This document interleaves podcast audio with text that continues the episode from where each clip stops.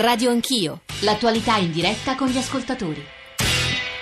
Sono le nove e zero sette, come sapete, dopo una prima parte dedicata al muro di Trump. Adesso apriamo le nostre riflessioni con costituzionalisti e poi donne e uomini politici sulla sentenza di ieri della Corte Costituzionale. Io ho provato a riassumerne il senso, se è giusto e corretto farlo, attraverso i titoli dei giornali di stamane all'inizio della trasmissione, più o meno riassumibili attraverso due titoli in particolare. In particolare, parte la corsa al voto e scontro sul voto. Noi cercheremo di eh, portare avanti il seguente percorso. Il merito della sentenza di ieri, c'è il comunicato della Corte, poi dobbiamo adesso aspettare le motivazioni, ma insomma capire che cosa ha deciso la Corte, spiegarlo, ma soprattutto analizzarne le possibili conseguenze. tre tre cinque sei nove nove due nove quattro nove, sms, whatsapp, whatsapp audio, radio anch'io, chiocciorai.it per i messaggi di posta elettronica. Quindi dapprima la voce ad avvocati e giuristi e poi la voce ai politici, come eh, sempre con, attraversate dai vostri interventi e eh, dalle vostre telefonate. Felice Besostri, eh, avvocato ma soprattutto coordinatore di tutti i ricorsi Antitalicum. Avvocato, benvenuto. Sì, buongiorno a voi, perché ci sono molte inesattezze anche nella pubblicazione che ho visto sui giornali, in certi specchietti, ah. delle differenze rimaste tra Camera e Senato. Ah, su questo allora aggiungeremo dei particolari. Saluto Stefano Ceccanti, ordinario di diritto pubblico comparato alla Sapienza, costituzionalista. Stamane l'Unità, nell'intervistarla, la definisce il padrino dell'Italicum. Non so se sia una qualificazione che la... Che, che, che lei gradisca, ma insomma così vengono, viene definito. Professore, benvenuto, buongiorno. Buongiorno, no, le definizioni sono sempre semplificatorie, comunque io ero a favore e resta a favore no, di un sistema dove gli elettori possono decidere direttamente sul governo, quindi ero a favore della fiducia a una Camera e del fatto che ci fosse un sistema majority assuring, ma intanto mi accontento di buona parte delle correzioni maggioritarie che per fortuna... Ecco, su questo punto facciamo subito chiarezza, lo dico eh, da prima a Ceccanti e lo domando e poi a Besostri, perché già solo leggendo le dichiarazioni attribuite a Maria Elena Boschi e a eh, Pierluigi Bersani eh, non si capisce se la sentenza di ieri abbia salvato in parte o bocciato del tutto l'Italicum, perché la Boschi avrebbe detto, cito fra virgolette il pezzo di Maria Teresa Meli, di fatto l'Italicum è stato dichiarato costituzionale a parte il ballottaggio, nonostante quello che dicevano alcuni, mentre nell'intervista a Pierluigi Bersani dice in sostanza è caduto, io sono stato silurato per il mio no all'Italicum e finalmente mi viene restituita giustizia dalla Corte Costituzionale. Professor Ceccanti, innanzitutto cominciamo da qui, poi immagino Besostri la pensi in modo completamente diverso, ma aiutiamo gli ascoltatori a capire. Ceccanti. Ma beh, diciamo allora, il punto chiave che la Corte ha eliminato è il ballottaggio. Ma questo era di fatto caduto con il no al referendum. Secondo me si giustificava lo stesso. Quindi come giudizio perché valore, era caduto con il no al referendum? Professore? Perché nel momento in cui ci sono due Camere che alla pari danno il rapporto fiduciario, prevedere in una sola il ballottaggio a giudizio di molti creava un problema di ragionevolezza. Non al mio.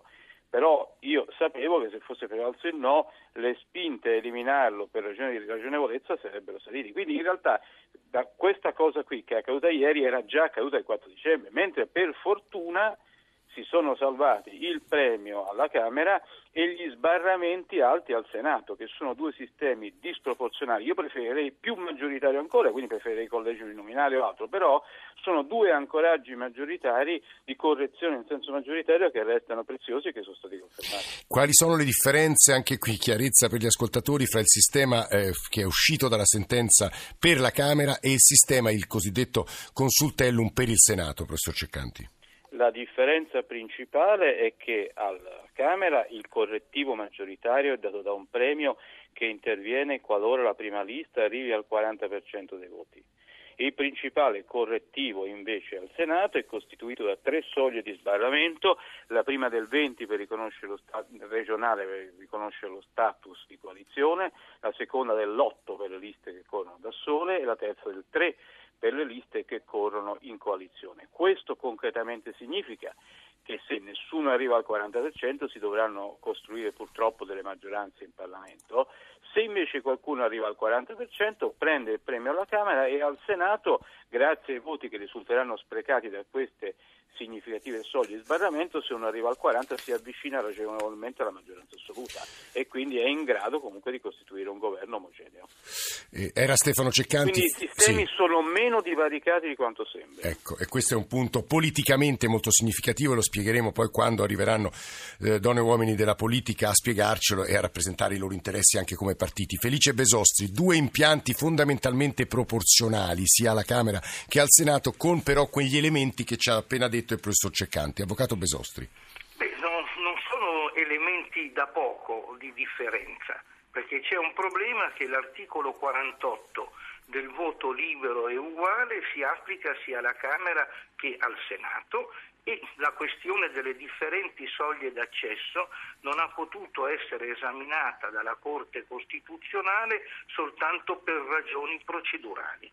È una cosa un po' complicata, ma l'unica ordinanza che poneva questo come problema di costituzionalità era quella dell'ordinanza del Tribunale di Messina, che essendo stato dichiarato inammissibile, i problemi posti da quell'ordinanza non sono stati oggetto di, di decisione.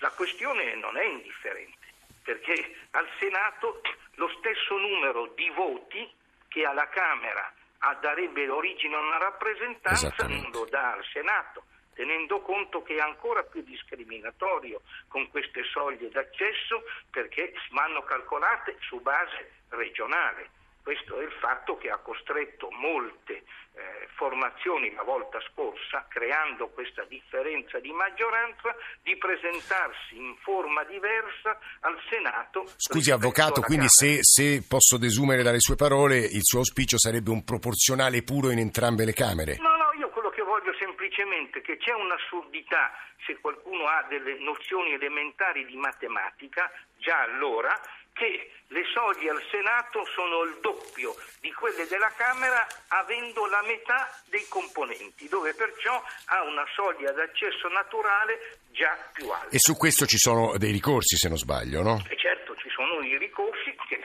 naturalmente un, un solo tribunale l'ha mandata, e questa eh, ordinanza di Messina è stata dichiarata inammissibile e perciò no, la Corte non l'ha esaminata. Quindi Besostri, sono... facciamo un discorso puramente no, in linea teorica. No, no, andiamo a votare con questi due sistemi elettorali, imponiamo così, magari allora. fra, subito dopo le elezioni la Costituzione dichiara incostituzionale la legge nella parte del Senato che lei ha appena, appena eh, insomma, raccontato. Può essere, questo è uno scenario possibile. Ah, no, beh, ci sono quattordici giudici che devono ancora emettere un'ordinanza, perciò eh. hanno il tempo di poterla fare prima che si voti, anche se si vota a giugno. E credo che la Corte Costituzionale, come ha dimostrato per delle ordinanze emesse a, oltre la metà di novembre, di poterle giudicare in tempi assoluta, assolutamente rapidi.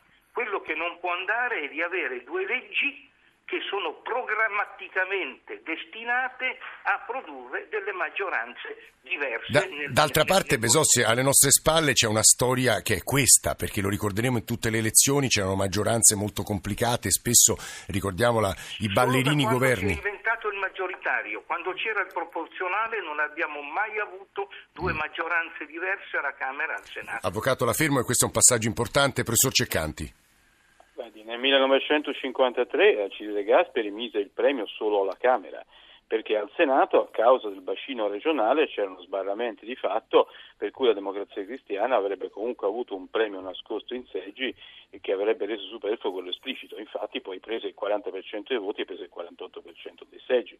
Voto uguale vuol dire che il voto del cittadino quanto vota deve pensare uguale all'altro, ma non in uscita. Qui che si usi in una Camera un correttivo di un premio, nell'altra il correttivo di sbarramenti è perfettamente legittimo. Oltretutto il punto chiave è che ci sono altri sistemi che hanno soglie di sbarramento analoghe. Per esempio in Spagna si vota in collegi provinciali senza recupero di resti, con tre, quattro, cinque seggi, con sbarramenti regionali che sono provinciali che sono superiori a quelli che noi adottiamo per il Senato. Quindi quest- se poi questa esigenza di omogeneità diventa che bisogna livellare al basso proporzionalmente le due Camere, l'effetto della governabilità sarebbe assolutamente opposto. Quindi secondo me i sistemi sono meno difformi quanto eh, si dite e che reggono, eh, possono reggere tranquillamente anche a futuri controlli della Corte, e quando arriveranno la Corte valuterà, io ho fiducia nel fatto che li valuti ragionevoli. Ultima cosa, Ceccanti, e poi anche Besostri, poi se vuole replicare, perché sentivo che stava parlando mentre Ceccanti eh, interveniva. Eh, professor Ceccanti, gli effetti della pronuncia di ieri sugli assetti, più che altro che, più che sulle mosse dei partiti, che spiegheremo con i rappresentanti dei partiti stessi, a suo avviso che accadrà nelle prossime settimane e mesi, professore? Che avverrà, ovviamente che ci sarà in queste settimane una verifica per vedere se è possibile un'armonizzazione, ma un'armonizzazione in senso più maggioritario, cioè per favorire più governabilità, come per esempio sarebbe l'adozione del collegio nominale maggioritario, che l'armonizzazione ha senso se si mette più maggioritario. Se viceversa non si raccolgono consensi in questa chiave, è meglio votare con le leggi che ci sono, che rappresentano comunque. Questa è un po' la posizione del Partito Democratico, Ceccanti, sì. E cioè Mattarellum, se non riusciamo a approvare il Mattarellum, che spiegheremo, lo dico per gli ascoltatori, si va a votare. Una legge più maggioritaria di quella che c'è eh, tagliata dalla Corte. Se c'è più maggioritario si può avere più tempo per l'intesa parlamentare, se ce ne deve essere di meno uguale, tanto vale votare con le leggi che ci sono. Mm, molto chiaro questo punto. Felice Besostri. Ma intanto voglio dire che la decisione più importante di ieri è quella sul di principi, e dove il, il governo è stato totalmente sconfitto, perciò eh, la, dimenticarsi qui.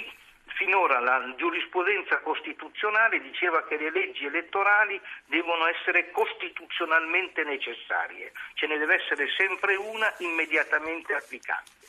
Dopo ieri ha aggiunto che queste leggi devono essere necessariamente costituzionali e che il controllo può essere effettuato prima che siano applicate, contro la tesi principale, tesi difensiva del governo. Perciò su questo punto la sconfitta del governo è stata totale. Vol- volere votare con queste due leggi così come sono significa andare in direzione contraria a quella indicata dal Capo dello Stato, che finché resta la nostra Costituzione così eh. com'è è quello che deve decidere se sciogliere il Parlamento, e di quanto ha dichiarato il Presidente del Senato Grasso. E siccome le leggi vanno fatte dalle due Camere, su questo deve esserci fatta la, massi- la massima chiarezza. Non si può andare a votare con queste due leggi, se non tra l'altro correggendo un punto importante. Ci si va come liste o ci si va come coalizioni? Non è possibile andarci come liste alla Camera con delle soglie basse e nel contempo mettere le coalizioni al Senato, perché là le soglie sono più alte, sì. Cioè si gioca, avvocato, politicamente in modo sporco eh. e questo va assolutamente evitato. È l'avvocato Besostri che stava parlando, che ringraziamo assieme a Stefano Ceccanti.